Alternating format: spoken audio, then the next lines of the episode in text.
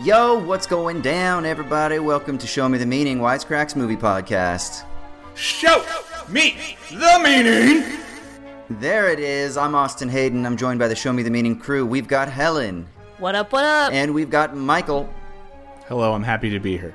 That is good. I'm glad that you're happy to be here. I'm happy to be here, even though I'm not sure that this film is something that we're all happy to have to discuss because I know that it's been. Crit- oh, wait, those faces. I don't know. I'm very curious. Both of those were like cringy faces. Um, we're going to be talking about the newly released Don't Look Up, directed by Adam McKay, starring everybody. That's Leo, J Law, Cate Blanchett, Madea is in it, Timothée Chalamet is in it, Meryl Streep is in it. By the way, that was Tyler Perry, for those of you who don't get the joke. Uh, Jonah Hill is in it, Rob Morgan, Mark Rylance, etc., etc., etc., etc. Um, As always, we're going to go around and do first impressions and things like that before we start unpacking. But before we do, I do want to just give a couple of house cleaning remarks. One, you can follow us on Twitter, SMTM underscore POD. That's SMTM underscore POD. You can also head over to Patreon. That's patreon.com slash wisecrack, and you can get access to some bonus episodes. And uh, we've talked about like the philosophy of acting or like what, what makes a good acting performance. We've talked about good uh, debut features. We've talked about a little behind the scenes extra stuff on Apocalypse Now, a bunch of other things. So go to patreon.com slash wisecrack, as well as I think getting access to all kinds of other goodies. So patreon.com slash wisecrack. Also, make sure to check out the other podcast that Michael is always Wow, uh, this is on, so kind. Culture Binge. Culture Binge. Um, so you can check those those things out. And I, I keep having to clarify, but there is no competition between us. Um, I don't think. Although I've never been on Culture Binge. I I've never been invited. Well, two maybe things. there is. One, no, no, no. I think there's producer-based competition. I want to say that Matt, the producer of Show Me the Meaning, and Maddie, the producer of Culture Binge, have a deep-seated hatred that goes back at least three generations. I want to say, Austin, the reason you have not been invited on is due to uh, Australia and nothing else than that. We record early morning uh, America time, and I think it would be not a good time of day for you. Oh, so it was for my well-being. Hey, you know what? I that's a very good reason, valid reason. yeah, I accept. I, don't want 2 a.m. Austin thoughts. That's dangerous. I, I've seen what you're capable of in those hours. You know, we're a family show. Absolutely. All right, all right, all right. So go check out all those goodies. Also, we are live right now on YouTube. So if you are listening live on YouTube, hi, welcome, hello. Um, make sure the that you comment down below. Give us your thoughts on this film. Um, what do you think about the film and the related issues that it's dealing with, other satires, etc., etc. Um, and that's pretty much it. So let's go around and let's do some first impressions. Let's start with Helen. I don't know how many times you've seen this film, but what was your initial kind of interaction with this piece of media? Yeah, so I've seen it twice now. I saw it first when it, like, right when it first came out, because there had been a ton of hype among people who were in the science community about, like, how this is something you, you know, have to see. And then um, I rewatched it today, actually, just to refresh my memory a bit. And I will say I had a different experience each time, but my first, first impression was I was entertained um, I was kind of in awe of how on the nose it was. Yeah. When it came to just, uh, you know, it, it didn't, it's one of those things I've seen repeated over and over again where, and I, I'd love to discuss this with you guys, whether or not this really counts as true satire when it's so, again, on the nose, right? Like it feels like so many things here aren't really all that exaggerated, obviously, except with you know, with the exception of the, a comet barreling toward the planet. Um, at this point, anyway. But you know, who knows? 2022 just started, so yeah, that was my first take. Okay, Michael, what about you? Seen it twice. Uh, first time I saw it in a in a movie theater, which was interesting, and I walked out kind of feeling like it was okay. I liked I liked the ending a little bit, and then I think Okay. if anyone listened to the Step Brothers episode, you know this. Uh, I'm a big Adam McKay guy. So I went into Yes. this movie just to be clear, in case anyone gets mad at me for anything I say later in this podcast. I love Adam McKay. I was so excited about this movie. I wanted it to be great. Upon watching it a second time, I was pretty underwhelmed. Um, I, I think it's a movie that has really big aspirations, and I don't think it it cashes out on many of those aspirations. I think that it thinks it's a satire, but it's not a satire. Um, we can maybe talk about why a little bit later. Um, it is funny at times, but the comedy is all, in my mind, incidental to the story. And I think that once again, we'll talk more about this. I think I think a, a really good satire. The comedy comes from like the engine of the story and the plot itself. I feel like in this one, all the comedy is like Jonah Hill on the side, a funny bit about the Pentagon chief who charges you ten dollars for crackers and water. Um, so, so I will say, as as someone who believes that Adam McKay is one of the best comedy filmmakers and one of the best uh, sort of political satirists of our generation, I, I was pretty disappointed and think he's capable of, of much better than this. Do you know why your thoughts changed from the first viewing to the second viewing? Like, was it yeah, was it maybe that you were caught up in the magic of the movie theater the first time or something? Oh, I'm, I'm a big theater guy, so you put me in the theater, and I'll, I'll, like almost anything. I think it was a bit of that, and it was like going into except it. for except for Enter the Void, don't and even I get me can started. say this Don't because get me started. I was in the movie theater with Michael when we watched Enter the Void, and about a third of the way through, I just looked over with the friends that we were with, and he had his headphones on and was listening to Bruce Springsteen. So hundred percent. I needed Bruce. Bruce had to talk me I through. it. never- I wasn't ready for I will that never level forget of that. dark French nihilism, and I was just like, I need to be back in Jersey in the '70s, thinking about the plights of the working man when he gets home from Vietnam. Um, but I will say yes. I, I was excited in the theater and I went into it being like, this is going to be good. This is going to be great. And I think it took me a bit to be honest with myself. And I do think this is an instance where um, seeing the response to it was helpful. I think so there's some really good criticism written about this film. And also in between my first and second viewings, I, I will say that I think the makers of this film have, have done a poor showing on social media um, in terms of how they have responded to criticism reactions of the film. If I have one life motto, it's probably act like you've been there before, and the filmmakers did not act as if they had been there before.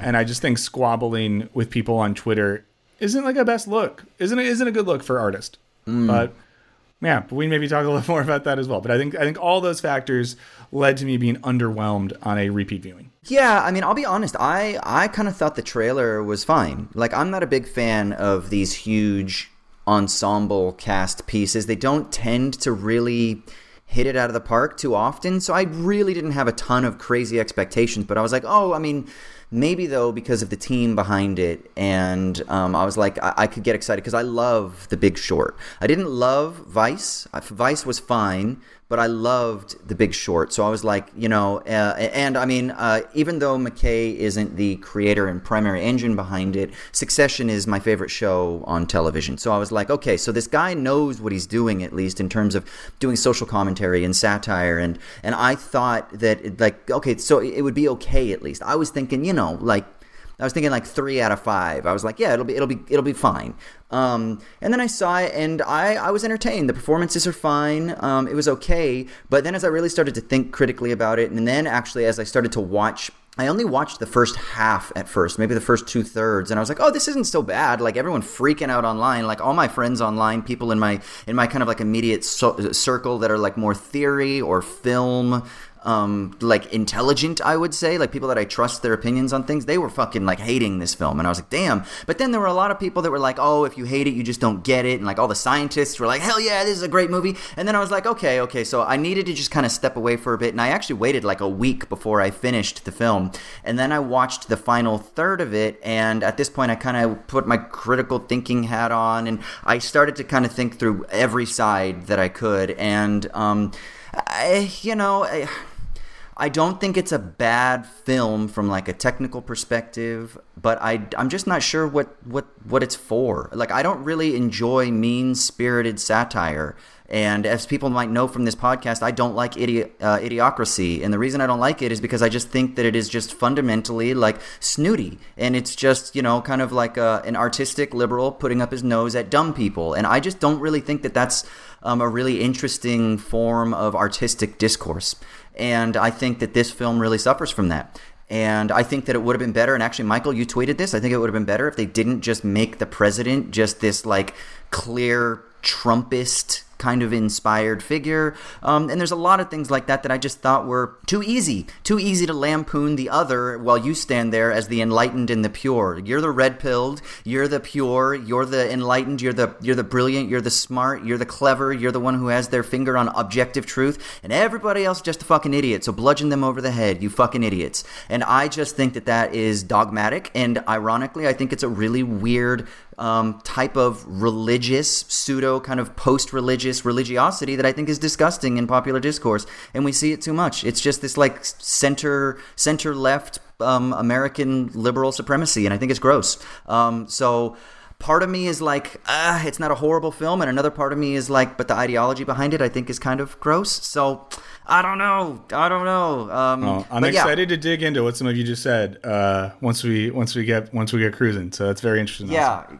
Yeah. Because there was a lot there. So, okay, so um, we want to do a quick recap here for people who either it's been a little while since you've seen it, or for people who haven't seen it and they kind of want to get some spoilers. But so yeah, here we go. So um, when Kate Dibiasky and Dr. Randall Mindy discover an extinction level comet heading straight for Earth in six months, they seek to warn the White House with the help of the head of NASA's Planetary Defense Coordination Office, which is, I guess, a real thing, Dr. Teddy Oglethorpe. But President Orlean and her son slash chief of staff are apathetic about it all. So the scientists leak the news to the press and they begin a media campaign to warn of the threat. Now, after Dibiasky loses her cool on a popular morning talk show, her boyfriend announces her, and Dr. Minning become, Dr. Mindy becomes a celeb as the world's sexiest scientist.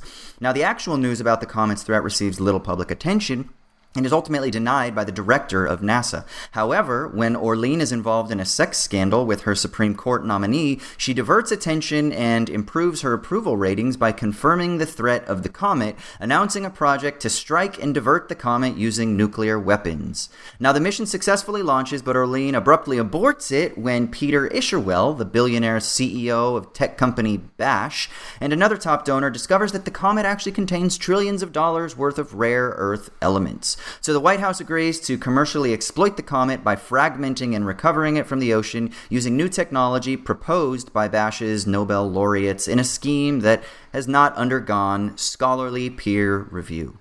The White House then hires Dr. Mindy as the National Science Advisor, and Dibiasky tries to mobilize public opposition to the scheme but gives up under the threat from Orlean's administration. Mindy becomes a prominent voice advocating for the comet's commercial opportunities and begins an affair with popular morning talk show host Evan T. Cate Blanchett in a pretty great role, I would say. Um, so yeah, this is the thing. There's so much good in something that maybe isn't all that great. There's some really hilarious performances, but okay, I digress. World opinion is divided among those who demand destruction of the comet, those who decry alarmism, and those who believe that mining the comet will create jobs, and then those who deny that the comet even exists. Dibiasky returns home to Illinois and begins a fatalistic relationship with Yule, a shoplifter she meets at her retail job. After Mindy's wife confronts him about his infidelity, she returns to Michigan without him. Mindy, becoming angry and frustrated with the administration, ends up having a huge rant on live television and criticizes Orlean for downplaying the impending apocalypse and questioning humanity's indifference. Now, cut off from the administration, Mindy reconciles with Dibiasky as the comet becomes visible from Earth with Mindy, Dibiasky, and Oglethorpe all organizing a protest campaign on social media against Orlean and Bash, telling people to just look up. And then they call on other countries to conduct comet interception operations of their own, which China, India, and Russia agree to do. And so they prepare a joint effort to deflect the comet, but an explosion destroys their spacecraft, leaving Mindy distraught. And then, of course, Bash's attempt, which is to mine the comet for precious resources, also goes awry, and everyone realizes that humanity is doomed. Now, Isherwell, Orlean, and others in their elite circle, they board a sleeper spaceship designed to find an Earth-like planet but they inadvertently leave Orlean's son Jason behind. Orlean offers Mindy two places on the ship, but he declines, choosing to spend a final evening with his family, family Dibiasky, Oglethorpe, and Yule. As expected, the comet hits Earth, causing a worldwide disaster and triggering an extinction level event. The 2,000 people who left Earth before the impact land on a lush alien planet 22,740 years later, ending their cryogenic sleep.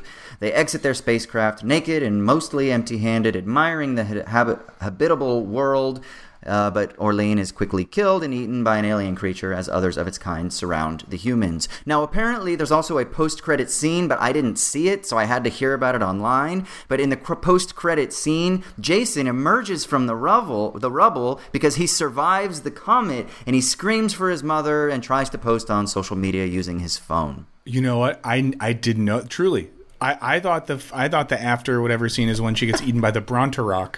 So Yeah. I'm gonna have to go fast forward. Yeah, there's watch that, whole now. one at the end. Wow. He's like the last, the last That man changes standing. everything. You know what? Ten out of Yeah. ten. Two thumbs up. Love 10 it. out of- All right, so we're going to start peeling this thing apart, but before we do, I got to give a quick shout out to our sponsor at Skillshare. Look, you all know the deal. If you listen to this podcast, you know I'm a fan of Skillshare. I've used it for some really cool design classes on like UX and UI and digital design and things like that, and also for like how to wed together your interests in design and activism. So you can go to Skillshare.com slash SMTM and you'll actually get a free trial of their premium membership where you can get involved not only in just the classes, but you can also get involved in this community where you can connect with other like-minded people and creatives, and of course where you can explore things that you're passionate about. And um, they offer thousands of classes too, so it's not just things like that I just mentioned, but pretty much anything that you can think of creatively, uh, creatively, they're going to offer classes for. So um, iPhone photography, drone filming, editing, how to make better TikTok videos etc., etc. I mean, they, if you're a, a, knitter, if you're a painter, if you want to use watercolors, if you want to use oil things, if you want to do digital stuff, whatever, Skillshare has classes that would be perfect for you. So if you want to explore your creativity and you want to connect with some cool people, go to Skillshare.com slash SMTM and you'll get a free trial of the premium membership. That's Skillshare.com slash SMTM or click the link down below. All right. Let's start unpacking some things. The good with the bad. Let's start with what we like. Let's do like a compliment sandwich, okay? So Helen, what do you what do you like about this film? Leonardo DiCaprio. I thought his performance was fantastic. I thought he nailed that role. Um, you know, there's some actors who are so big that no matter, you know, when you see them in something, you just you think of them as that actor. Like I thought he truly just blended into the role of Dr. Mindy, and um, I just really enjoyed his performance. I thought it was great. So that's my plus one. What about you guys? Michael, what do you got? Give us a, yeah, give I us mean, a compliment. I, some, some, great performances. Um, I got to hear Timothée Chalamet say he's got your face on his fucking board. um, which was one of the best things I've ever heard. Um, Mark Rylance, his performance as Peter Isherwell is insane, such that like oh, so I kind good. of like so you know you, you see Mark Rylance in most things, and he's like a British theater actor dude and he's often in prestige things or like BBC produced uh, dramas that take place in the early 20th century, whatever it might be. And I think he did something really weird and fun with his Peter Isherwell character. And in my mind, that's the part of the film that was relatively successful the obscuring of the narcissistic tech CEO type. And I think the way in which they they showed that for that person who I think is like a hyperbolic mixture of a like a Bezos and a Musk. Um, I think the film does a good job of showing a how intertwined those folks' power is with government power, and b um, how sort of cosmically narcissistic the underlying intentions and motives of these people are. Um, so mm. I thought that was really great. And then I will say, I, I, I think the final, you know, the Last Supper scene I found beautiful because I, I, I like mm. things that, that deal with, with hopelessness in a hopeful way. And I don't know, I, I, was kind of moved by that, this idea. And, you know, if you're listening this far, spoilers, um, that at the end of the world, these people are just sitting around a table with the people they love, eating store bought apple pie, drinking the coffee that, uh, you know, Dr. Um, Mindy ground himself and you know there's a line where uh, leo's character says you know we really had it all didn't we? And i think there's something you know melancholic and and nice about that. So i i think that was a strong point. Um, austin how about you? Put some put some stuff in the sandwich of praise yeah, I, I, I, agree. Leo's performance, I actually turned to my partner at one point and I was like, look, despite any sort of criticisms, he's just fucking great in everything. Great. You know? so good. Like in everything. He's just incredible. Yeah, he's just, yeah. he's natural. He might never... be a good actor. He might be, he might be a guy. he might be pretty good. He's fantastic. He really is. And, and I almost feel like and, and this I, I don't know I'm, maybe this is too shitty. I almost feel like his talents were kind of wasted on a project that kind of falls a little flat for me because he's so earnest like just in his own personal life too with environmental causes right? And and his role is is very earnest even even when he's kind of caught up in things you know? He's caught up in it because he's like oh shit i'm kind of like this nerdy scientist and people like think I'm like hot and I'm desirable now. Like I, I can get that, right? Like there's ego there, and then and then ultimately, I think even he feels like that he got trapped in his sins, so to speak, right? So I, I feel like they're, they're, the kind of journey that his character goes on is is really lovely played, but I feel like it just I don't know. It's like he's not going to get any love for it, and I don't know that his talents were fully utilized in in this. Um, Um, and it kind me if of I'm wrong. the is, is this the Yeah. is this the first movie he's done since Once Upon a Time in Hollywood? I think so. Yeah, yeah. Let's say right? okay, never mind. But yeah, I just think that's very interesting that he kind of came off the bench for this.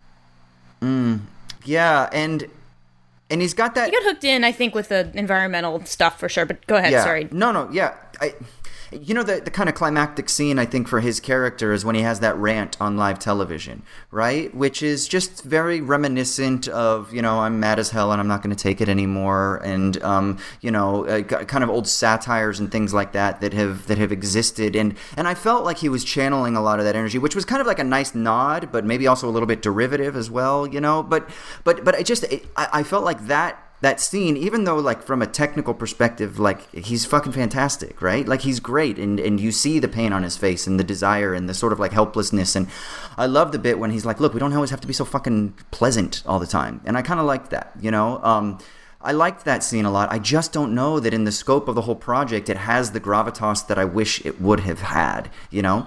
Um, so that's like everything that I say is going to be like a positive, but like even in that positive, it's probably I'm kind of like, oh, I just I don't know. I didn't I didn't love. Um, I mean, I, all the performances I would say I, I loved, except I didn't know that. I don't know that I to, to now go into like a critique. I don't know if I, I loved the Jonah Hill character, and here's the reason why. Like. I thought he was funny, and I heard him say that he was like he wanted to be like the Fire Festival personified, which is pretty fucking funny. I like I like him saying that more than I liked seeing it. Does that make sense? I don't know mm-hmm. why. I wanted to punch him in the face the whole time. It made it almost killed the movie for me at some points because I was like, "This is overboard obnoxious." yeah, it felt a little push. It's like he was in a different movie a little bit. Like he was in he was in like an older Adam McKay comedy or a side character in a Judd Apatow movie when they were trying to do something a little more serious. Although, you know, Boy with the Dragon Tattoo is pretty funny. And when they have the launch and he says, I, I timed it perfectly, my Molly's peaking. I found that very funny. that was funny. that was He apparently funny. improv a lot of that too. I was, you know, uh, listening to an interview, and he that a lot of the stuff with Jennifer Lawrence, he just kind of like you know pulled out. Um, the whole the whole thing where he says a prayer to stuff, which I didn't enjoy in the first run, but on the second, oddly, I appreciated more. Um, Yeah. that was, I think, if I recall, was improv as well. But um, Funny guy. He's yeah, funny no, guy. I he is funny, definitely. Real quick, I want to I want to give a shout out. Uh, we got we got a comment from uh, a, a couple of comments in the chat. Um, yeah, Star Fury says give this movie Academy Award of the Century. Drop the mic. Awesome film. Awesome, awesome film. I hope we're not stepping on your toes. I hope you're not like super angry, but keep commenting in the chat below and let us know Yeah. why you think it's an awesome, awesome film. Also, um, Aman Ahmad said, "Hey, can you give my dad a shout out, Dr. Afa Ahmad? He created this thing called the Ahmad Cohen algorithm, and I am currently looking at a paper from 1973 by Dr. Ahmad and Dr. Cohen called a numerical Whoa. integration scheme for the n-body gravitational problem." Now. I am not a Sick. I'm not a scientist, but there is. I'm looking. It's a, it's a physics paper from the Journal of Computational Physics from 1973. So, uh, Dr. Ahmad, as as a fellow Ahmad. academic, shout out to you. Um, holler in the house. Thank you for your contribution to the scientific Ooh. community. Um, yeah, so let's keep going here. Other other let's think let's think let's think about the film like just like without going into like the the kind of cultural stuff. Like let's still think about it technically, Helen, like performances or like scenes that we liked, things that we liked, what did they do well? What what else besides Leo's performance can we give some praise for? Speaking of Doctor, or not Doctor, Peter Isherwell, that scene where they're in the hangar, you know, looking at the at the bots, right, or whatever they were, at the beads. Um, Oh, yeah. You know, and he goes into that whole thing about like, you know, he's sitting there being like, "Well, I don't know about the science behind this," and he's like, "Don't you know that I can see into your brain and when you're going to die and how you will die?" And I'm like, "This is pretty true to life." Like I that was an exam you know a satirical moment that i felt really really worked. Um i loved that scene actually because i think that you know that's just that is you know the nature of the relationship between the scientific community and you know these like tech gods right? Where it's like whenever somebody's like well wait a second i don't know that that kind of like maybe we should think about it before we put this you know a like you know self-driving car on the road. It's like do you know all of these things that like i have done you know like wielding this uh you know i i guess yeah i just loved that scene i thought it was really well done Well, I think There is like a as godlike, science person. a godlike yeah, power, right? Yeah. Yeah, wasn't it like for, for Helen as a scientist, for Austin as an academic? There's an interesting thematic throughout where they kept talking about peer review. I've never seen a blockbuster film that talks that uses the term peer review so much. Is it peer review? Do we do peer review? Do they even get peer review there? They have peer review, and uh, there was something kind of fun about that. And I think you know the scene you talk about Helen as well, where the character says, you know. Businessman? You think, you think I'm a businessman? And he says, "This is the this is the next evolution of humanity."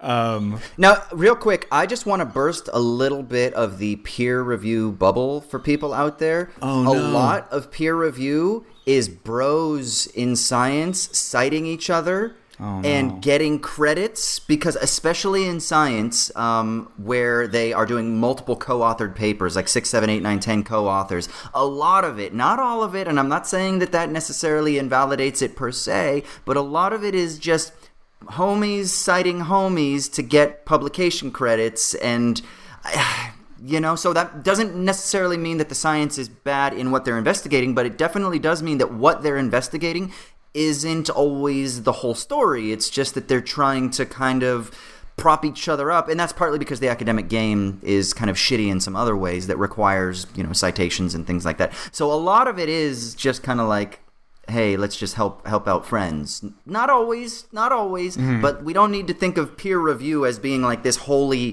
thing that is like gonna somehow get us out of any problems Well, so part of me thought that like the writers of the film, because you know, it was Adam McKay and David Sirota came up with the story. Neither of them are scientists, and you got a little bit of that like fetishizing science from non-scientists. That like scientists are magic, peer review is magical. They speak only truth. Yeah.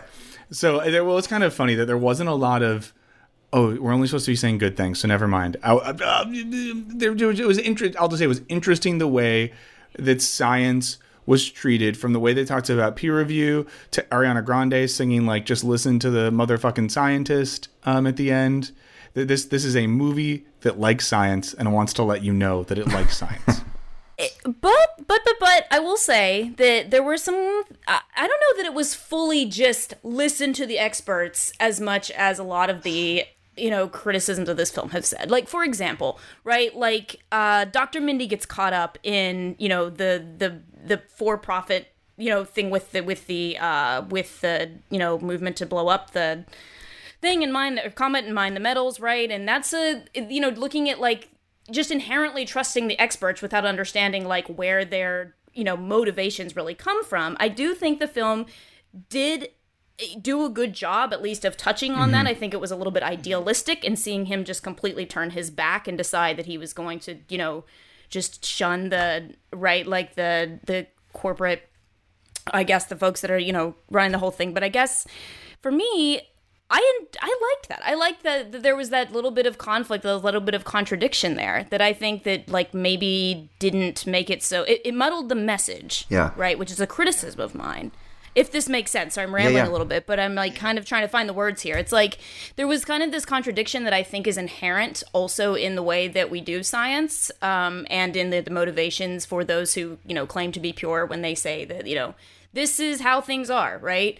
Um, but you know, and my on the flip side, like I said, that does result in a somewhat muddled message, which we can talk about later. Yeah. But you guys know what I'm talking I, saying here? I think so, and and maybe I, I don't even know if this was intentional or not, but maybe if we can even push that even further, that whole Ariana Grande concert to me was so cringy and so weird that I kind of even thought like maybe what what we can take from this is that even if we trust the scientists that are like the good scientists that have the pure motive, like even if we trust them, they're still going to be fucking cringy and weird, and it's still not going to be able to be packaged in a way that is consumable because all we can do is get like a pop star to sing about it with really dumb lyrics and like derivative music, and like that's the best we can do, which to me then was like a really kind of cynical and almost like fatalistic part of the film for me because I was like, oh, great. So, like, even even if these science crusaders did have a platform, that's the best that they can do like that's the that's what the world is so for me then it made me think oh our world is just fucked not because we don't listen to scientists at like an individual perspective but because we don't e- we're just we don't even have the mechanisms in place to communicate at all anything Another day is here, and you're ready for it. What to wear? Check. Breakfast, lunch, and dinner? Check. Planning for what's next and how to save for it? That's where Bank of America can help. For your financial to-dos, Bank of America has experts ready to help get you closer to your goals. Get started at one of our local financial centers or 24-7 in our mobile banking app. Find a location near you at bankofamerica.com slash talk to us. What would you like the power to do? Mobile banking requires downloading the app and is only available for select devices. Message and data rates may apply. Bank of America and a member FDIC.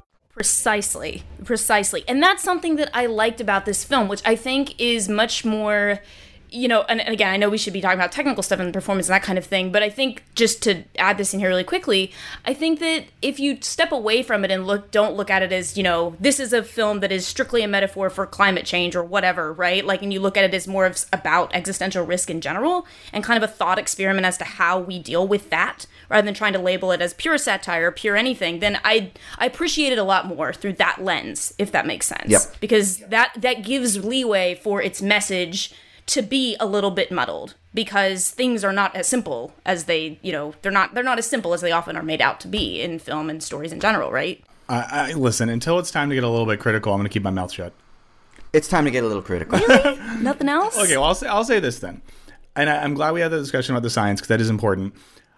I okay, I like satire as a form, I'll, and I'll get to the movie. The reason I like satire as a form is because I find it to be one of the most philosophical forms of uh, storytelling, filmmaking, writing. You know, satire emerges or gets popping around the same time that philosophy gets popping. And like you know greece athens all that sort of stuff. Obviously in aristophanes the clouds we're, we're satirizing both athens and socrates to an extent. And there's a thing i love. I'm going to get nerdy for 30 seconds and I'll, I'll back away then. In soren kierkegaard's doctoral dissertation on the concept of irony he talks about how he thinks that aristophanes portrayal of socrates as this ironic comic figure is actually way more accurate. Why? Because a part of what you know philosophers and critical thinkers do is use like irony and the comic to point out the absurdity of the reality and engage in such a way that it provokes people to see the world differently. And in my mind that's what what good philosophy should do. It should provoke me so I see the world differently and it's what good satire should do. And I just think this movie had such a good opportunity to do some of those things and I think it does none of those things. So all the good things we could say about this movie, and there are good things, it is not a good or an effective satire. And I think that like it's because it doesn't provoke, right? Like none did did either of you watch that movie and think like, wow, you know what? I really got to think about about stuff differently, like the way I think about science or politics or power or whatever. Like, did it did it change your mind? Did it make you think anything new? The only thing was like, who am I going to hang out with at the end of the world, right? Like, who do I want around my last supper and Steve table? Carell like, that was the most provocative thing I did. movie. Of what finding it was Steve Carell already made that movie. I think it's called like Finding a Friend at the End of the World. It came out like ten years ago. Um, no, but so that's what I wonder. Like the people watching this movie on Netflix are largely people who are already like, climate change is real, scientists are good, um, those type of, of politicians are bad, and then no one who who to be frank is like a you know rural Trump voter is going to watch this movie and be like, wow, I'm thinking of stuff differently because it portrays that crowd of people as either like money hungry ghouls or just like dumb hicks who like literally don't want to look at the sky.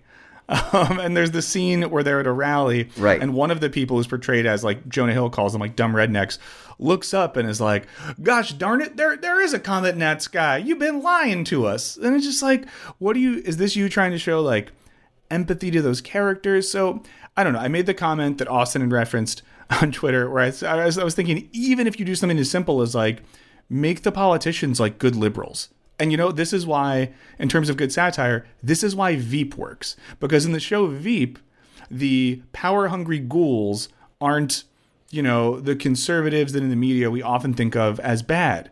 The ghoul in Veep is a like strong, feminist, liberal woman. The type of thing that in like society we, we, we, we turn into like angelic figures. And Veep is like, yeah, but what if those people are evil too? And what does that do? Like, get out. Uh, another very good satire. you know, the the parents in Get Out, like we have that Bradley Whitford line. You know, I'd, I'd vote for Obama a third time if I could.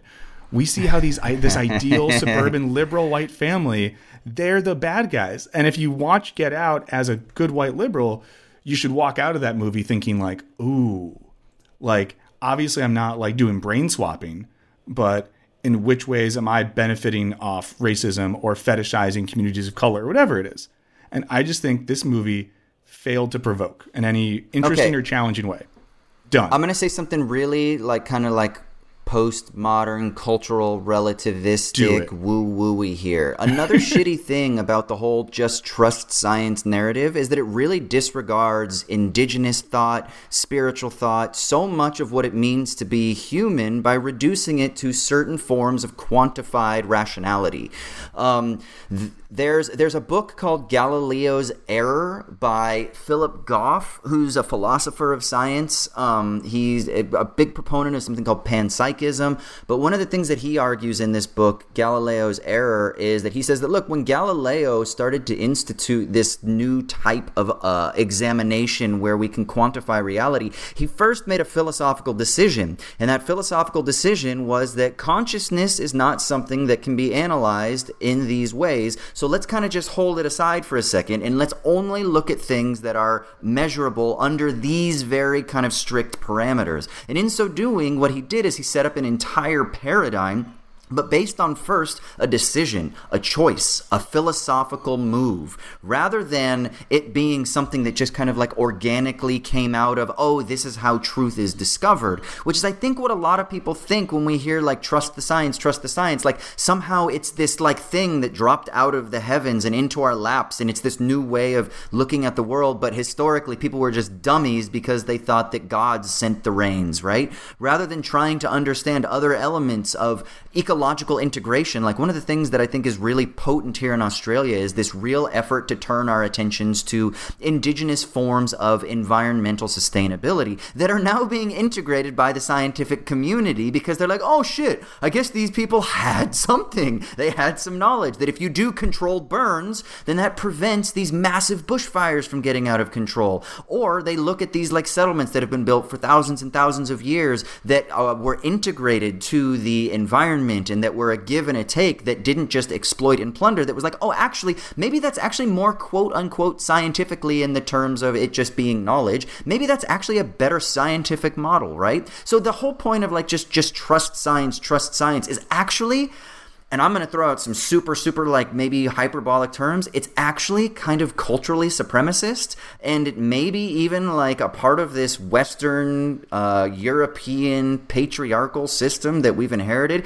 And I just don't like it. I just, I just Going think that it.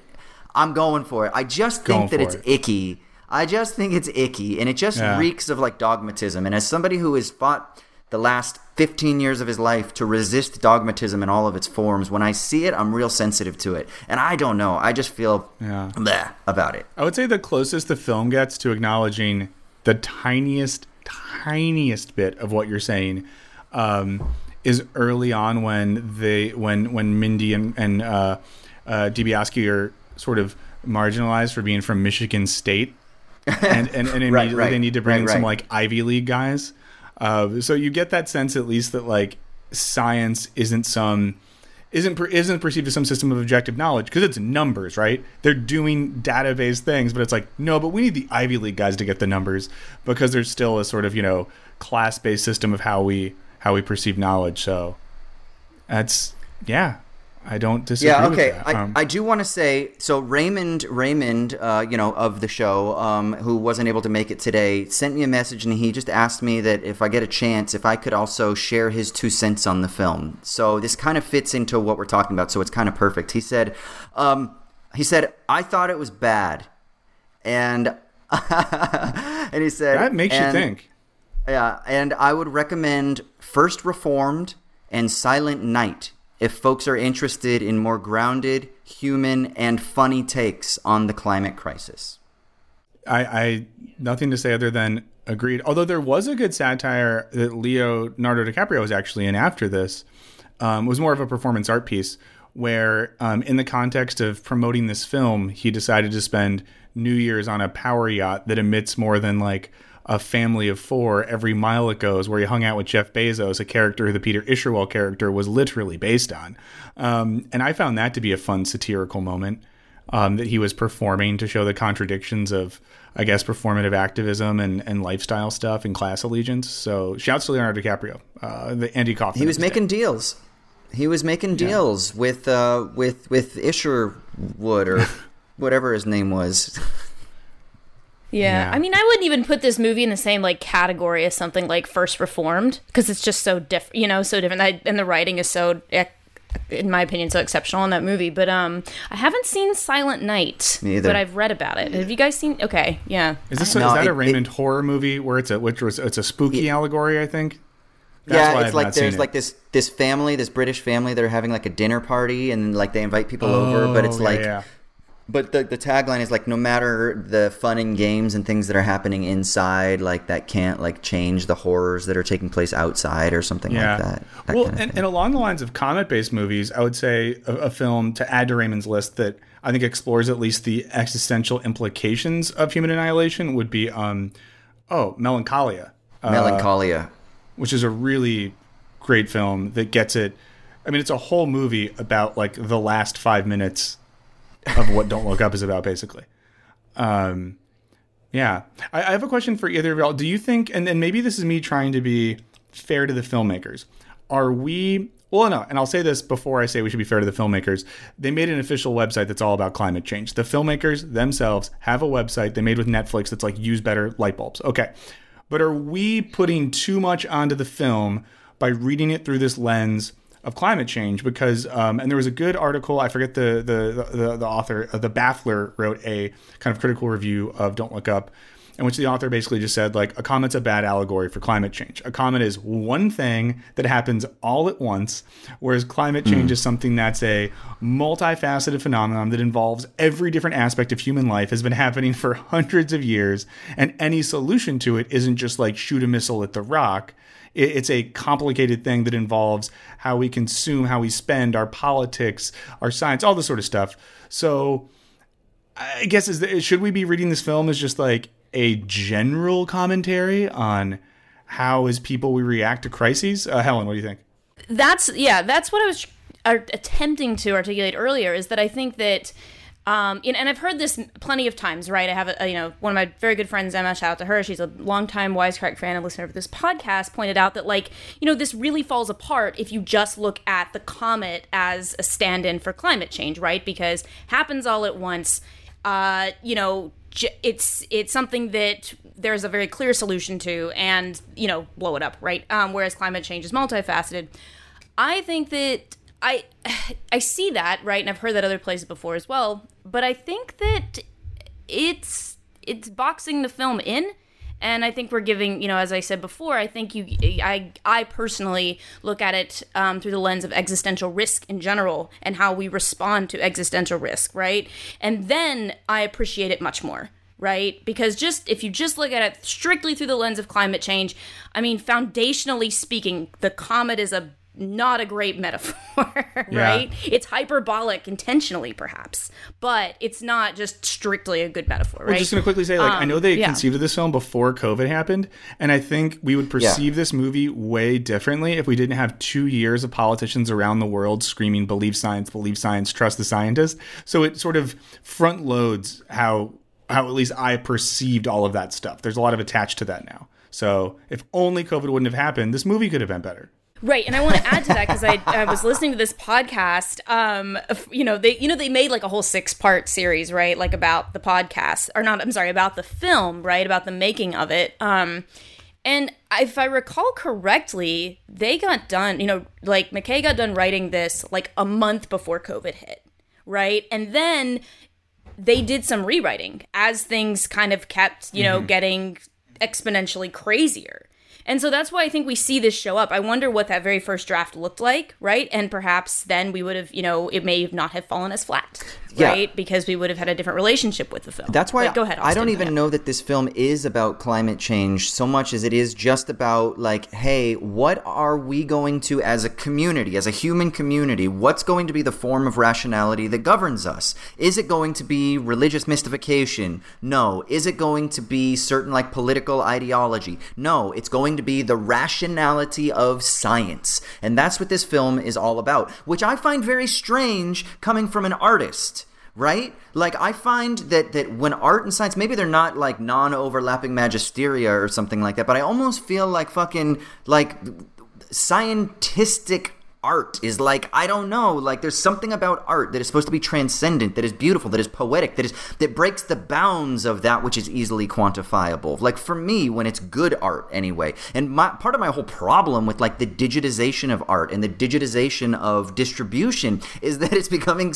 scientified for lack of a better term you know? It's the quantification of um, human imagination the quantification of desire the quantification of romance and love and, and hope and despair and, and fear and all of those things that i just it, to me that takes all mystery out and then it's not art anymore. Then it is just something else something that's quantified enclosed explained um, and, and, and so I, there's this weird relationship. So i think that's really what the film is about. And just to, to give a shout out to our amazing producer matt he wrote up this little doc for us with some uh, great things. There was a, um, a review of the film a critique of the film from psychology today that said this film fails at a com- as a comedy because it's not really satire. This stuff actually happened and we all experienced it with covid. So it's it's just not that funny. Maybe it would have hit harder in 2005, but in 2022 it falls flat. And I think I think so much of of kind of like the film's impetus to be like, hey, the form of rationality that should govern politics, society, family, etc., cetera, et cetera, is the scientific form of rationality. I find it very kind of strange, um, but I think that really that's that's the message of the film. And because, like Michael just said, we've been hearing it for two years, and we have our own sexiest doctor in the world or sexiest scientist in the world, Dr. Fauci. Like I almost, I, I almost was like, did this film get written after? 2020 and 2021 when Fauci was viewed as like the sexiest like he was literally de- wasn't he literally declared like the sexiest He scientist was in the world by the se- People magazine or something. I was Yeah. also over in Don't Look Up like the ninth time someone said about Leonardo DiCaprio, he's actually attractive. It's like we get it. You took a really handsome actor and you scruffed him up, and he like has a Midwestern accent, which makes him inherently ugly or something. Also, shouts to shouts to Melanie Lynskey who plays his wife, who's one of the best actors in the game, um, and she's great in it. Um, but yeah, and there's also to to continue to heap praise on producer Matt and the rundown doc as well. He put a letter to the editor someone wrote from the LA Times um, that that compared it to a modest proposal, the Jonathan Swift essay, essay about how we should sell Irish babies. Um, and I think the big difference, right, between Don't Look Up and A Modest Proposal is A Modest Proposal like scandalized people. People read A Modest Proposal in the 18th century and were like, "Oh my God, he thinks we should actually sell human lives." To which his point is like, "That's basically already what you're doing, and you're scandalized by what you're doing." right? And I think that Right. like, and that's why it's good satire. Um, this movie's, it, yeah, this movie's just it's not scandalous. It's not provocative. Um, maybe it is to some though, and if it is like truly, truly, truly, if people are watching this film and it is provoking them to think differently about any type of large scale crisis or, or collapse, ecological or otherwise, then that is an objectively good thing. However, art and propaganda are, are different things. And I think, you know, it might be a good piece of propaganda. And I think this is why the reaction to it is so weird, where scientists are like, this movie's great. Media people that write about the climate are like, this is the best movie I've ever seen. Film critics, whose job it is to watch and write about movies with a critical lens, are just like, you know what, the movie doesn't work. And the, the people are like, oh, so you don't believe in climate change? It's like, no, it, it's it's a good piece of propaganda, and it's maybe not a good piece of art, and that's okay, everyone. That's okay, right? That's the, yeah. People don't like this movie because it's hilarious or because it is good satire, right? They like it because it makes them feel seen.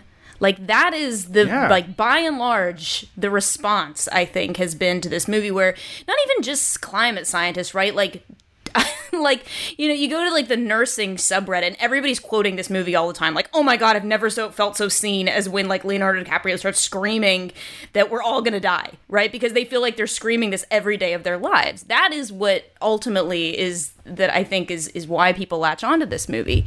But it's you're you are correct. It is not because it's great art. Also, to the main thing I learned today is that Helen goes on the nursing subreddit for funsies. I do. I spend so much time on Medit. Uh, I spend wait. That's where I spend all my social media time is doom scrolling, seeing what doctors are saying about COVID. So, um, but but yeah, but they but, but truly, like healthcare workers really do feel like this movie speaks to them because they have from you know all this time have just been feeling they're screaming into the void about how bad things are, right? And climate scientists do say the same thing. And that's good though, right? It's good that it makes those people feel affirmed and seen. It's good that it makes like tenured Midwestern science professors be like, "Hey, I'm in a movie." Um, but none of those things. It's like you could be like a bobsledder, and when Cool Runnings came out, you were like, "Wow, our community hasn't been represented." It's so good they made a movie about bobsledders, but doesn't make it like Citizen Kane because you too like to bobsled. Although I guess that's more particular because it's about Jamaican bobsledders. But yeah, Look, Bumble knows you're exhausted by dating. All the must not take yourself too seriously and 6 1 since that matters. And what do I even say other than hey? well, that's why they're introducing an all new Bumble with exciting features to make compatibility easier, starting the chat better, and dating safer. They've changed, so you don't have to. Download the new Bumble now. Yeah, that was one of the other things that I did think about too. Is is I have just been around too many academics for too long, maybe, and I just know that they are like clamoring. They just are loving that they're they're they're like that's right. I am Leonardo DiCaprio. I could be. They're like I could be the sexiest scientist in the world if only they would listen to me. Like my my my essay that I wrote, my discovery, that's the thing that's going to change the world. And if only I had that platform, then I too would be on the cover of People, and I'd be having an affair with a really hot talk show host. And and I'm like, oh, I Yeah, just you see and them Rachel like LARPing. Maddow would be in cahoots. I know, I know, I know. Okay, so as in, in, in any compliment sandwich, uh, you do a compliment, and then you do a little bit of a critique, and then you you send them out the door with a hey, thank you. Um, so what's the bottom? What's the bun? Uh, if we did the meat of the critique and the top bun of compliment, what's like a final compliment that we would say about this film? Um, Helen, you got anything else here? Because I feel like Helen, you might you might have a little bit more love for the film. I feel like Michael and I have been a little bit more angry about I this do. film. I appreciate it because I think it it I again, you know, I my biggest struggle with this movie was that I don't think the message was clear. I don't I I personally don't think it was just trust the experts because again, you have that that uh, moment of you know not just moment but you have you know Leonardo DiCaprio siding with right like with the corporations. You know we've uh, talked about this earlier. I think like I don't think it I think it has nuance that has been underappreciated right? Like that is that's my thing with the film. Do I think it's you know just like provocative. If you don't consider that nuance no i don't think it is right? But i think that if it's you know if you go through the screenplay and you look at the the fact that like the evolution of especially of dr mindy i think that there is there is more to it than it's getting credit for right? Um i mean you know but but that's that i think again right like if it's not provocative to the people that it should be provocative to does it matter right? It's got a muddled message.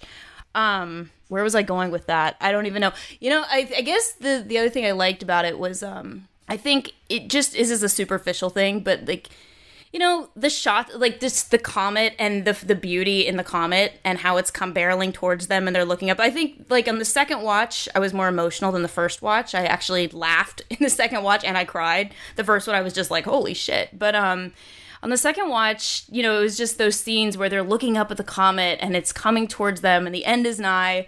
I, I loved it. Those played a lot better in a theater because the comet looked a lot bigger. Whereas rewatching it on TV, I was like, oh, it's pretty small. Well, but maybe that's the point. Is that it doesn't have to be like a melancholia-sized planet, but that even just because it's what like like seven kilometers Nine wide? kilometers, I think, is eventually Nine where we end up. It starts as between five and ten. The final number they give us in the film is nine.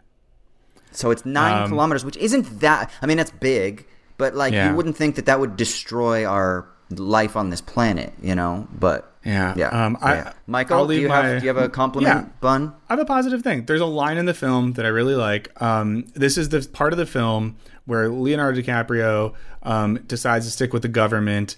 J Law's her, her her head's in a bag. She's going off the grid.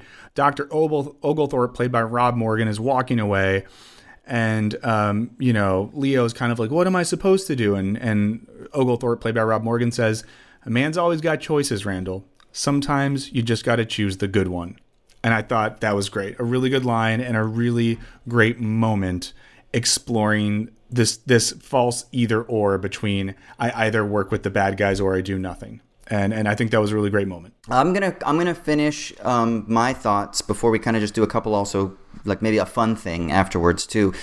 By the way, uh, courtesy of Dude Abides in the chat, um, we'll, we'll do a little fun thing after we finish this here. But um, I want to say one thing, a really critical thing, and then I'll take my positive takeaway from this. So um, there's a great there's a great uh, online film um, criticism and film review site called Electric Ghost. If you're not familiar with this, everybody, but the founding uh, the founder and editor of it is a, a guy named David, and he did not like the film. He said. I've maintained that Adam McKay is an artless, supercilious hack since The Big Short, and have been vindi- and have been vindicated. But his films are at least useful for providing direct access to the inveterate imagination of the milquetoast liberal in all of its arrogance and bad faith. So, this is that that was that was like really flames being thrown and I actually I don't I don't think that especially the last part about how his films are at least useful for providing direct access to the inveterate imagination of the milquetoast liberal. This is my positive thing on this. I think that's actually kind of a good thing though. And the reason I think it's a good thing is at least we're getting so like like at least we can speak out and be like, "Hey, there's this problem of the us v them politics. When you stand in like this position of the pure when actually if we really take a critical lens the sort of center left political regime that dominates much of the western world is problematic in so many ways because of its political economic alliances because of the strategies that it's using for green investment to just make more billionaires by transitioning to quote unquote sustainable technologies or whatever those solutions i think are also problematic. And I think what this film does is, even though obviously it critiques the kind of like the bash model of um, kind of trying to use an economic approach that um, it didn't really give us kind of a, a, another lens into okay so what's like the progressive approach that might not necessarily be great for developing communities or that might not be great for indigenous and first nations peoples around the world? Um, i think at least it kind of presents us with okay these are the people who do have a lot of control over the media messaging and things like that. And i think it's good for us to be like okay let's introduce ourselves. We know exactly now who Adam McKay is and who a lot of the people are that he kind of would align with. And I think that's at least valuable for the purposes of like social communication. So that's one thing that I think is actually really interesting that, that I might kind of want to take away. Okay, done with the serious stuff. Dude Abides in the chat said, What you doing when the asteroid hits? Wrong answers only. I'm grabbing a wakeboard and hitting the coast. Michael, what you doing when the asteroid hits? Oh, you know what I would want to do? I'd want to like drive my car off a bridge and just like listen to fucking like Bon Jovi and go to like the biggest overpass in LA and just like fuck it and just like drive off the bridge and fly through the air and go out on my own accord, not by some cosmic bullshit rock. Helen, what you doing when the asteroid hits? Wrong answers only. Okay, I'm lighting up a fat joint. Wrong answers. That's wrong? Ah, it's That's a tough one. right. Let, no, no, no, no, no. It's not. That's that's that's the right part of my answer. No. Um. Let's see. What am I gonna do? So I'm gonna light up a fat joint. I'm gonna smash into some bakeries, and I'm just gonna fucking eat everything in sight, dude. Everything, everything that I find, every fucking croissant, every like just cake that's just like Yeah. loaded with sh- just all the fondant, dude. Just and naked, completely naked. Like that's the other. Yeah, it's gonna be great. Yeah, I think I, I kind of like Dude Abides' answer. I'm going to say wrong answer only. I'm going to steal a boat in the harbor and I'm going to charge that wave and go out perfect storm style where I'm like, I think that there's hope, you know, where I'm trying to go up over it, but I'm just not going to make it. So, and of course, I'll have already raided all the bakeries, like Helen said, and I'll have all the booze and all the weed. So I'll be absolutely just out of my mind when it happens as well. So. Perfect. Boat death rips. All right. All right, let's go ahead and wrap it up there. Um, we're going to take a little break this week from the mailbag, but we'll jump back into it next week. We've got some emails and some voicemails for the Matrix and things. I mean, please keep them coming. Give us your thoughts on The Matrix. And now give us your thoughts on Don't Look Up. And uh, we'll go ahead and we'll tackle them next week. But for now, um, I just want to also remind you that you can call us at 1 213 534 8807. That's 1 213 534 8807. Or you can email us movies at wisecrack.co. That's movies at wisecrack.co. Follow us on Twitter. Uh, go check out our Patreon and become a subscriber if you are able and you want access to that bonus stuff. Check out Culture Binge, check out all of our other podcasts, etc., etc. Where can people find you on the internet, Helen? I am on Twitter at Helen Flourish. All right, and Michael? I'm on Twitter at Michael O'Burns. I'm also on Wisecrack, and like Austin said, check out Culture Binge. We're starting a whole new era where a bunch of fun new people are going to be coming on. And I will say, because Austin, I'm going to do a plug, um, with two philosophy-ish people from the UK, Kyle Lewis, Will Stronge, they work at the Autonomy Institute. They wrote a book for Verso called Overtime about why we work too much. And I sat down with those two, and that's the most recent episode of Culture Binge, is me talking to them about their book, about work, about the philosophy behind why they think we work too much. So check it out. Will is lovely. Will is actually in our film Inventing the Future. Uh, He there's would like a be. whole He would be. there's like a there's like a 15 minute sequence where we are in Autonomy's headquarters Yep. in the UK and Will is in there and they're just like brainstorming about cool shit that we can do to create a post-work world. So He's a mensch, Yeah. or a total mensch.